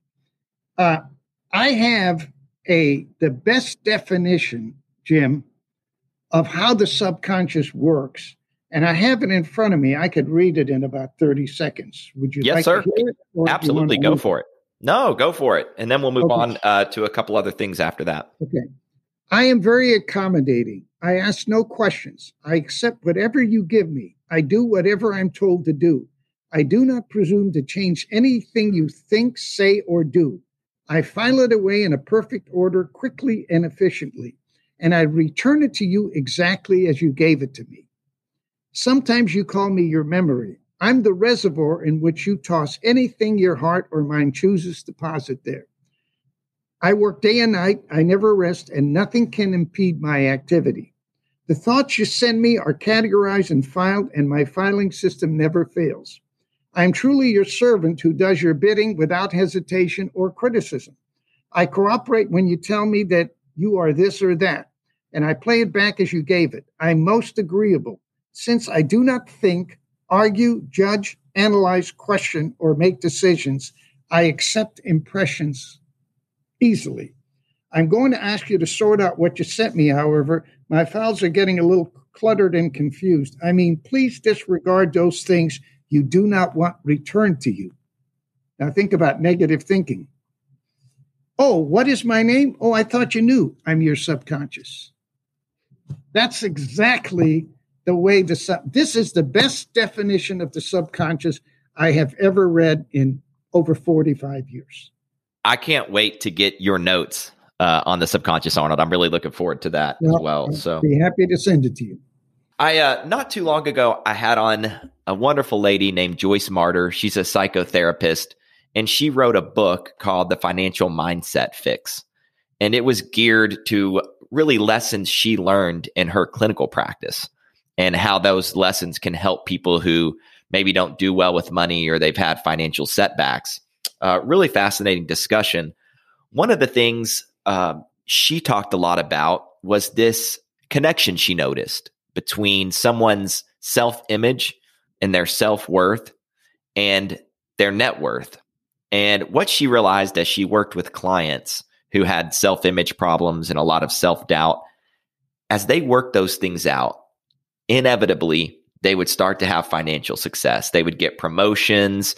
They would, you know, various things would happen and their finances would end up in a much better position, even though they weren't, you know, necessarily focusing any of their therapy on money or, or solving any of those problems. And that made me think of you recently because, you know, I know you had a lot of anger and resentment as a young man, um, you know, because of the Holocaust, because of how you were treated, you know, in, in your neighborhood and various other things. And I know you told a story one time about overhearing a psychologist telling your mother, or I think it was your mother, you, you can correct yeah. me if I'm wrong, that, yeah, that perhaps the malnourishment during the Holocaust might have impacted your cognitive ability or, or your, your ability to learn. And so you probably had some self doubt and thinking you weren't very smart. Can you talk a little bit about how you overcame that self image problem and that anger? You've talked on on the anger a little bit, but how you overcame those things and and we're able to start looking at yourself more positively because I don't believe that any of your success could have happened if you continued uh, to look down upon yourself or or not recognize yourself for for who you are. Well, I think it's a great question and a great subject, and it's the thing that held me back for many years. Uh, I, as I mentioned to you earlier, uh, I didn't make it through kindergarten Hebrew school, which you know is pretty a, pretty low barrier. And I right. remember the rabbi and my dad getting together trying to convince me that I did okay, but I wasn't going into the same classes that my peers went into they wanted to put me in another class. And I was only probably at the time was before we came to America. I had to be only six or seven years old. And it taught me a lesson. And they were telling me, and I said, Well, why can't I go with the other kids? My friends are in there. And well, uh, you're going to get a special kind of deal. And they kind of fumbled around, and I could tell they were BSing me. I mean, it was clear, even as a little kid, I could tell this wasn't really the way it was, which made me feel worse, you know. Right. But anyway, the the the reason that I had that is that my mom hired the top children's psychologist to help me with my problems because I had problem learning everything. And he came to the conclusion was malnutrition. And if you study neuroscience now, they'll tell you that if a kid is separated from his parents, it develops it develops cognitive problems growing up and it impedes their learning process. Now they can eventually overcome it, but it has a tremendous impact, which it must have had on me. Matter of fact, just to prove to you that I felt bad about myself, is I never did my homework. It seemed complicated. I didn't think I could learn it. And I became a very successful athlete and I was fairly popular and I got along with people and so forth. And one of my good friends, who later was a very bright guy, we were still friends. He wrote in my annual, and I show it in the slides. I have it on the slide. It says, he wrote in my annual as we are graduating Arnold, you are really a cool guy. I hope we'll always be buddies. You're kind of dumb, but you're still cool. and I'm looking at my manual, uh, my annual, you know. Now, the interesting thing is, I didn't even get mad at that because I sort of agreed with him. I mean, I didn't really feel too smart. Right. And that was a difficult thing to overcome.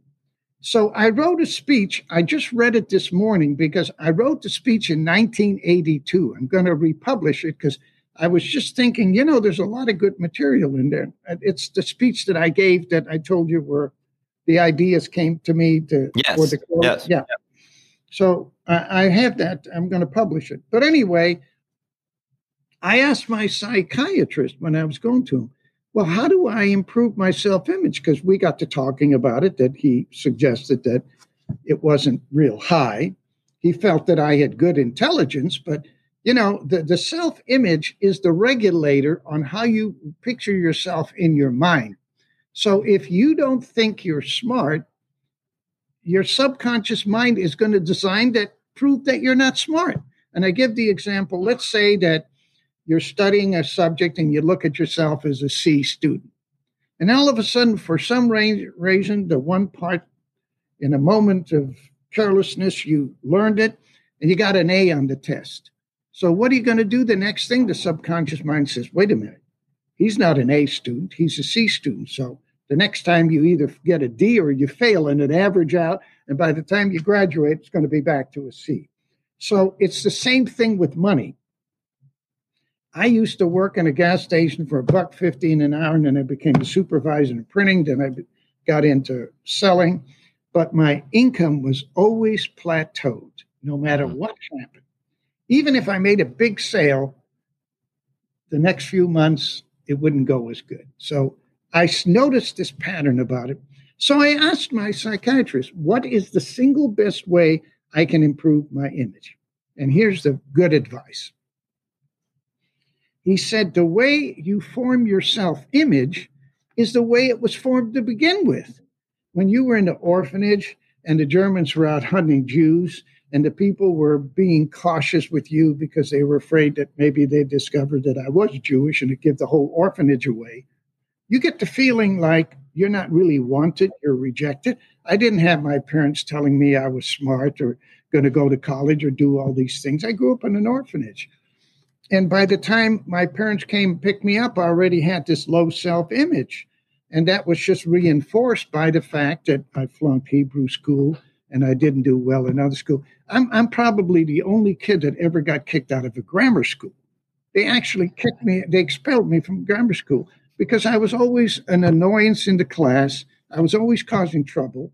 And I was a real nuisance to the teacher. And just to show you how negative and angry I was, my my my grade school teacher came over, took time out of her busy schedule to come over and talk to my mother about me so that she could maybe help, you know, make me a decent citizen. Me and my buddies, well, I knew she was talking about me in there, you know, get me into trouble with my mom. So I let we we let all the air out of her tires. Oh she gosh. Her, I'll never forget it. You her delinquent. I'm walking out the I'm not just one tire. I mean the whole car was on the floor, right? There's four. I had two or three buddies. We all took one tire and just let out the air with, you know, just take the thing out. So she comes walking out they both look at the car. There's something wrong with the car. It's sitting down low. And we were hidden behind a building and we were just laughing. We thought that was really cool, you know? So, you know, when you're negative and you're angry and you do things, you do a lot of wrong things. Now, here what was interesting, just to show you how enlightened they were. There was a kid, Bob Tabone, Phil Del Rio, and Arnold Van Den Berg. I was Jewish. Phil Del Rio was Mexican and Bob Tabone was Italian. And they figured we were all minority kids. And so they would even get us aside in the afternoon and make us take a nap.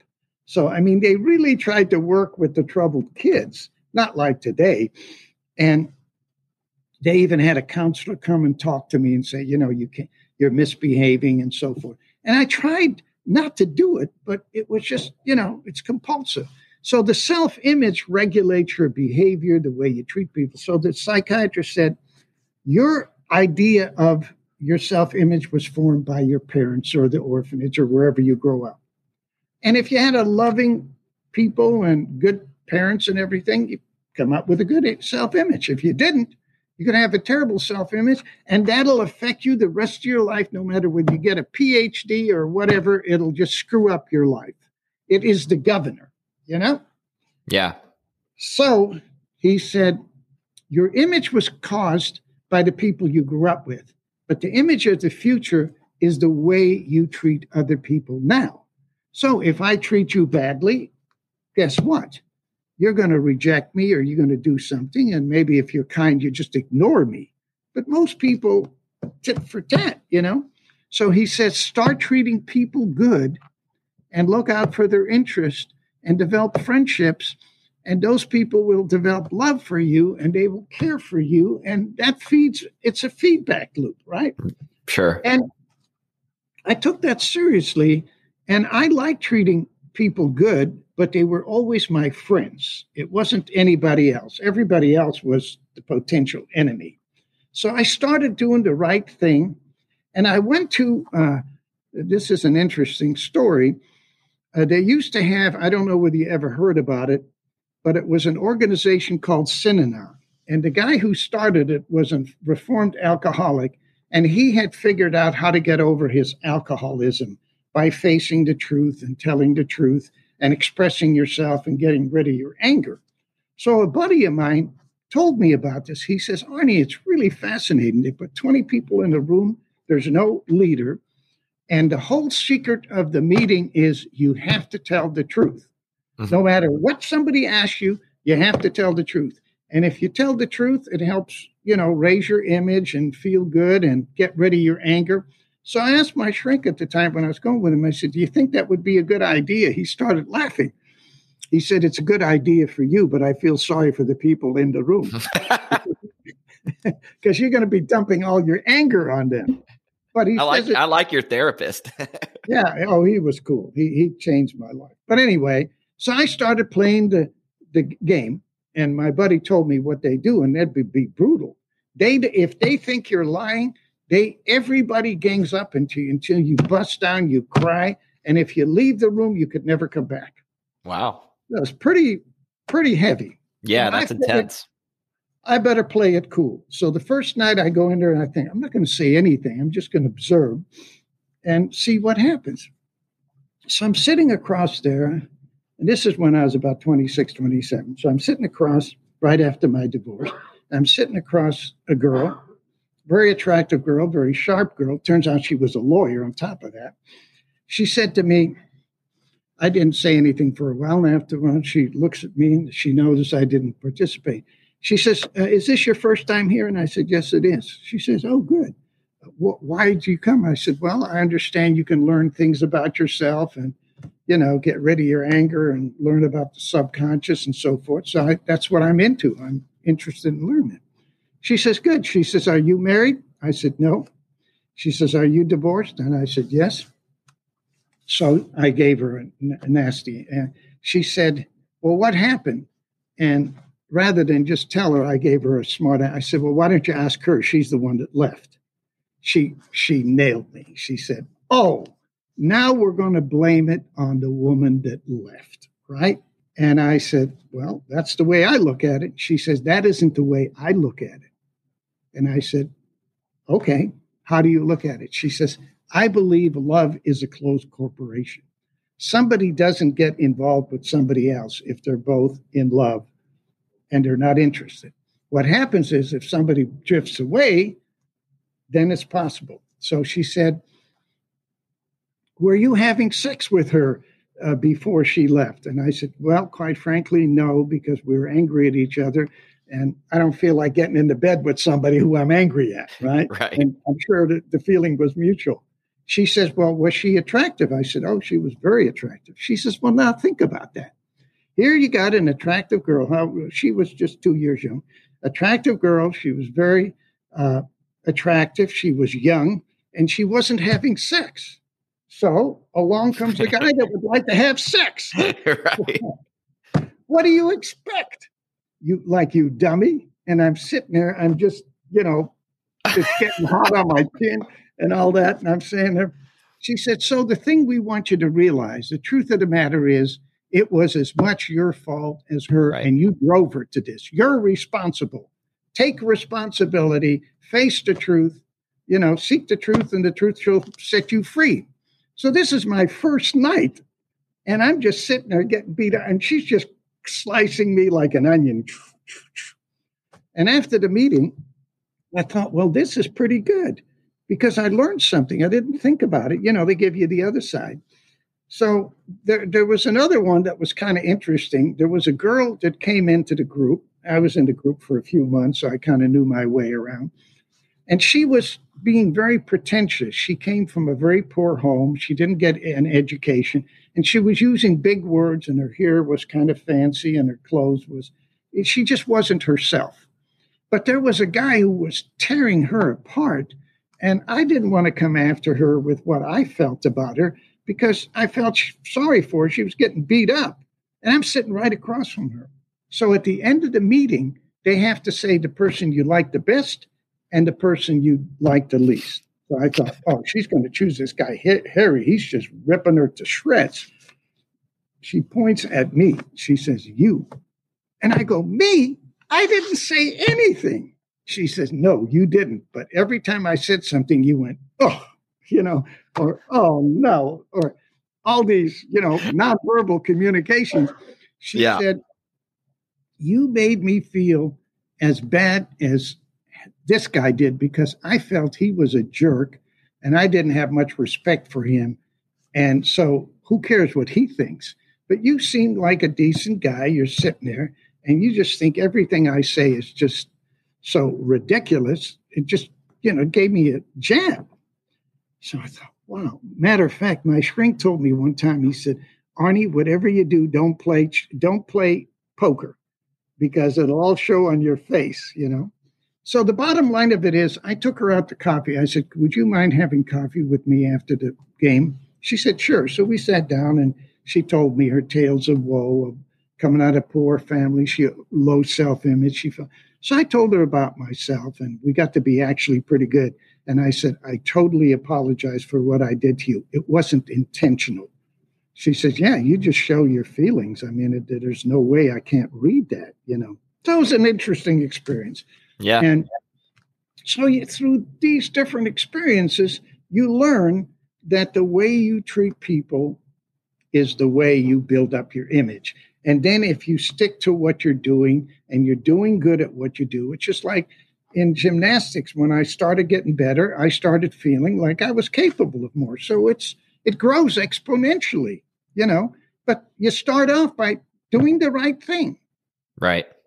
Right. Uh, yeah, that's fascinating, Arnold. You and you hadn't told me that one before about the oh, about okay. the group. That's good. stories, but uh, that's good. Anyway, that that I I always look back at that as kind of an interesting experience. I played the game for six months, so I learned yeah. a lot.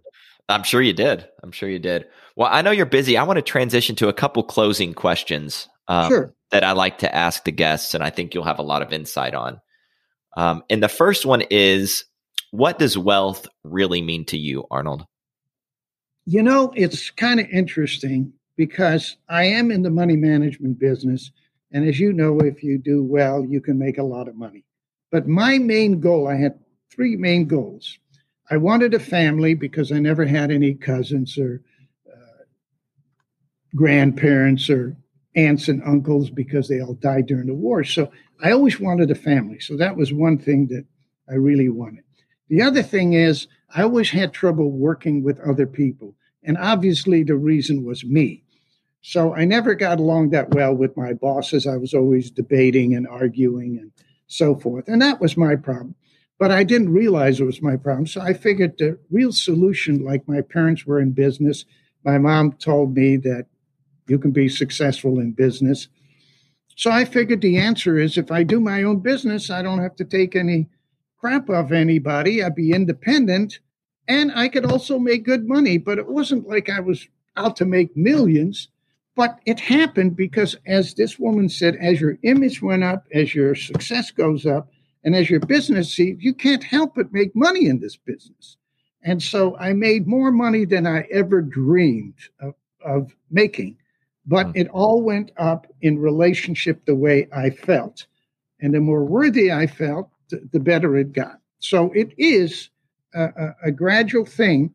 And what I would uh, say to your readers or your listeners is that you don't know what your image is really like because what you portray to the outside world is different than what you feel inside.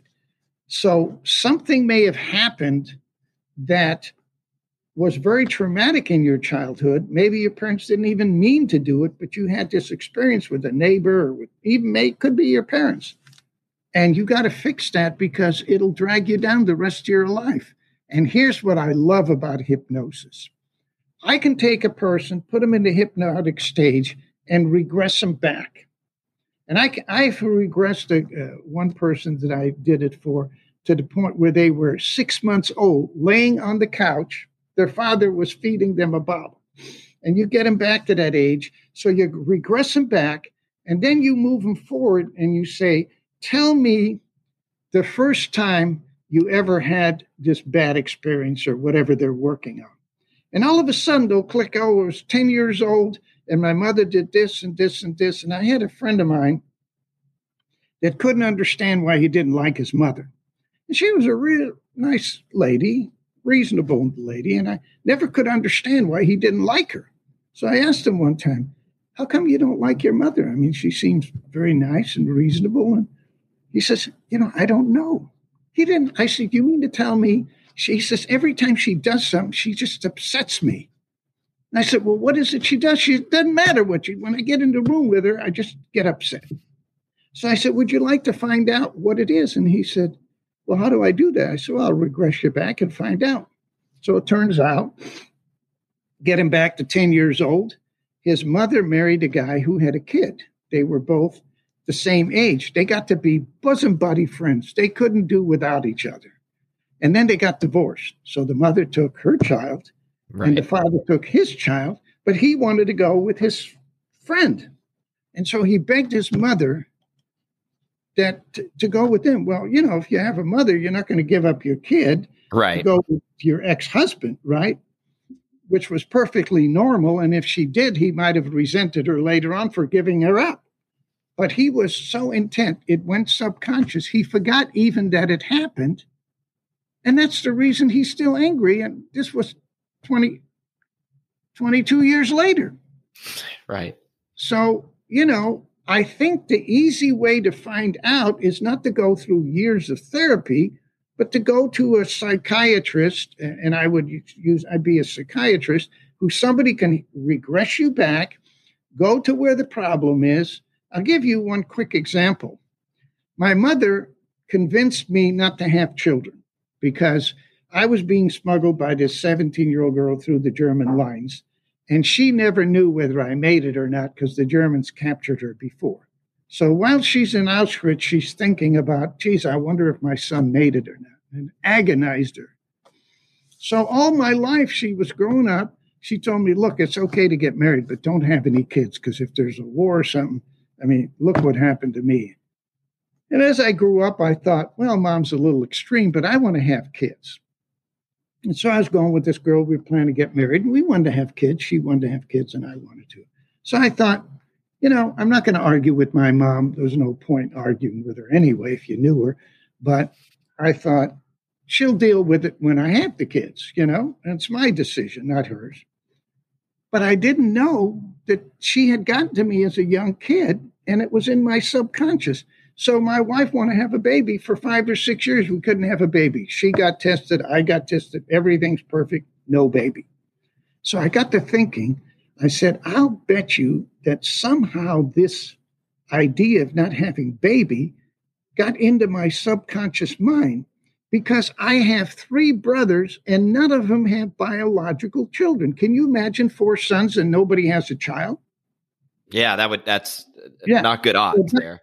That's not good odds. So I thought there's so I called up my psychiatrist and he wasn't into hypnosis at the time I was going to him, but he got into it afterwards and I had gotten into it.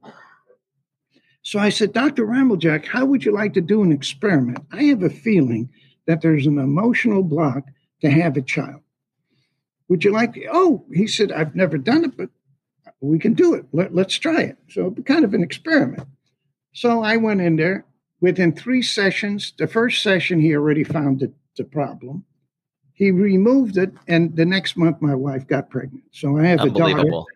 She's just a great gal, and I would never have had uh, a daughter if it wasn't for that. It was just a block. Now, as rational as I was consciously that wanting a baby, subconsciously, no. So that's the way it works. Yeah, incredible, Arnold. You, you're, you know, one thing I, I've loved about talking to you is you can tell you're constantly learning, and you're willing to consider. You're open minded. You're willing to consider things that um, maybe aren't widely believed. And I try to be the same way because um, obviously we're lacking for explanations for a lot of things. So I, I definitely, um, you know, respect you for for that. Well, thank you. But you know what? The pleasure is all mine because, you know, I never thought that I would love learning as much as I did, because certainly didn't in high school. But I get such a pleasure when I learn something, and especially if it can help other people, like sharing an idea, like we're doing today. Somebody will get something out of this that maybe they hadn't thought about. Absolutely. And it comes, it, it applies. If I have one more story I'd like to share with you uh, if you have the time. If not, of course, no, of course, go ahead. Well, I've got as much things, time as you want, Arnold. Okay, no, well, one of the things that really plagued me when I was growing up, and you can see why. I was born and raised in a Jewish home. My folks went through the camp, so being Jewish was a big thing to me. So I started dating a, a girl in high school, my high school sweetheart I married, and she was Catholic. So you can imagine the conflict. Her parents were strong Catholics, Italian. My parents were strong Jewish. And so her family didn't want me to date her because they didn't want a Jew in the family, and they were quite open about it. They wouldn't let me date her after they found out I was Jewish. And you can imagine what that does to my self image. And then right my parents weren't too happy about me marrying a Catholic girl unless she became Jewish. And so neither one of us felt we should push the other one when the religion. And so everybody kept asking, well, how are you going to raise the kids? And then I thought, well, yeah, how am I going to raise the kids? How do you do that? So I was plagued with that. And I thought, after talking to ministers and rabbis and everything about what is the truth, I thought, you know what? I ought to learn what I believe myself in religion because I just grew up Jewish and I accepted it. And I didn't know any better. And she grew up Catholic and she was telling me what the Catholics believe. And I thought, geez, how do you believe this? You know, and she was thinking, why do you do these silly things? You know? So I started reading it and I got interested in studying the religion. And one of the things I always learned in a Jewish, my mom was born in Poland and she lived in a ghetto and the Polish people were anti Semitics, and sometimes the religious leader even provoked different things against the Jews. So I grew up with the idea that the Catholic Church was an enemy and uh, so on, and Jesus was an impostor. He was just a cult leader. And, you know, that's the way I grew up, and that's all I knew, and that's what everybody believed. Well, as I got to reading the New Testament, I started studying that and listening to what Jesus taught, and I thought, geez, these are all sound principles. These are all good things. Why, why do people feel this way? And then I went to talk to the ministers, and they told me that uh, Jesus was the Messiah and the Jewish Messiah, and the Jews rejected him. So I'm thinking, now I'm really getting confused. So I, yeah. had to, I had the good fortune of meeting a biblical scholar. He knew Aramaic, he knew Hebrew, and he knew Greek and he could translate the Bible and do everything. So I told him I was really interested in it. He gave me his books, I read them.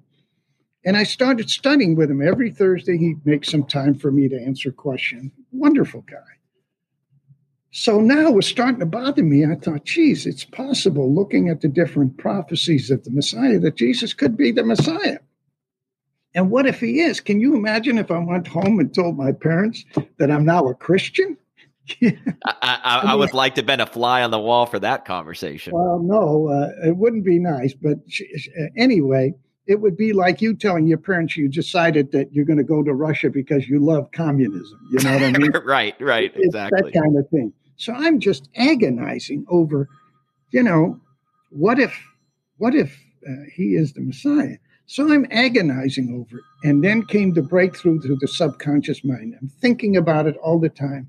And I'm sitting there agonizing, and a thought comes to me just out of the clear blue. And it says, if you want to follow the truth, you have to go wherever it leads you. And I thought of that for a moment. I had a chance to say no or yes, but I thought, you know, that's the real story. What is the truth? Not who's right, the Jews or the Christians or the Catholic or the Muslims or anybody else. What is the truth? So as soon as I accepted that, I felt like a new person. All the guilt and all that. And that's what I became. I became a truth seeker. Somebody asked me my religion. I say, I'm looking for the truth. So when I was talking to my dad about this, I said, Paul, what do you think about that? And he was very open minded. He says, Arnold, I've never told anybody this. I don't intend to tell anybody this, but I'm going to tell you because you want to know the truth. I said, okay. He said, when I was in the camps, they had a new load of the trains brought in Jewish people with their kids uh-huh. and all. So they separated the kids. They had this big ditch and they had a fence before that. And uh, so the Germans were sitting there, they were playing music, they were drinking wine and eating cheese, celebrating, and all this stuff. Uh, they bring the truckload of people in uh, with a dump truck, mm-hmm. and they open, you know how the dump truck lifts up and the kids yeah. slide in yeah. the ditch? They throw gas on them and they burned them alive in front of the parents. And my dad says, I was an Orthodox Jew at that moment, but I said to myself, if there's a God, where is he? These are innocent kids. If it was me, maybe I did something to deserve it, but what did these kids do? So he said, That's when I gave up my faith in God. But I don't want to influence anybody else. I never wanted to teach that to you because I always had this deep seated feeling that there was a God, but just made me question it. So a thought entered into my mind immediately. I said, Pa, maybe there's something we don't understand.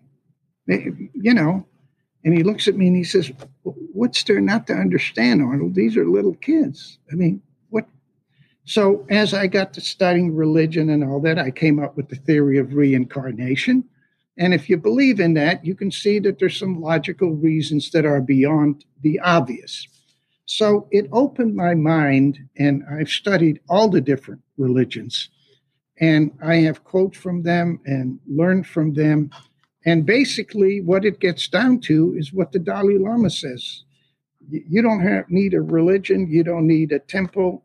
My religion is kindness, it's love. And what I learned from uh, Viktor Frankl, who was on the same death march as my dad, and I sent, I think I sent it to you. It's the spiritual truth of love that the highest achievement a person can achieve is love. And love gets rid of fear, it gets rid of anger, it gets rid of all these things. And there's nothing that you can do in your profession that would be a higher achievement than to experience love. And so truth is the doorway to love. And I have this chart that I sent you, the anatomy of a lie. If people we would become more truthful with themselves and other people, it immediately improves your life in many different ways, which we don't have time to go into. But there is a book called Right is Might, and this guy spent his whole life studying how important truth is and how it affects you. And I have a quote here by a woman. Her name is Candace Pert. She was one of the top person. G. Deepak Chopra considered her one of the great scientists Listen what she says about getting rid of stress. You can get rid of stress through meditation, honesty, and play. Meditation calms the entire organism by slowing the obsessive thinking to which most of us are addicted. Here's what she said about honesty Honesty brings us back to center, the ground of personal integrity that, when violated, leaves us anxious and filled with self doubt. So, becoming truthful getting rid of anger and being a committed person who treats people right is a long way towards becoming successful. And it has nothing to do with the market or any of these other things, but it raises your whole level of thinking. And that brings into true prosperity. Yeah. Well, I know we're we're short on time, Arnold. I want to just thank you really for being so generous and agreeing to talk to me multiple times and sharing your story and your knowledge and speaking about things that um, I think are, are oftentimes missing from public discourse because they're maybe not always mainstream or or always explainable. But that doesn't mean they're not powerful and that they can't make a difference. So um, I think you're just such a fascinating guy and and really appreciate your willingness to to talk to me. It's my pleasure, and thank you for the opportunity to share my views. Take care. Thanks, Arnold. Bye bye. Thanks so much for listening to Bulls, Bears, and Bourbon. I'm just such a huge fan of Arnold Van Den Berg. I've enjoyed all of our conversations from our prep calls to the recording. He's been so generous, and I've learned so much from him. Um, I hope you got something valuable from Arnold as well. Um, I'm excited about the lineup over the next several episodes. We cover some practical topics like estate planning, um, and we have some fun comparing investing to gambling and some other really fun conversations. So I hope you'll listen into those as well. Don't forget to follow or subscribe so you'll be notified of new episodes. And until next time, cheers.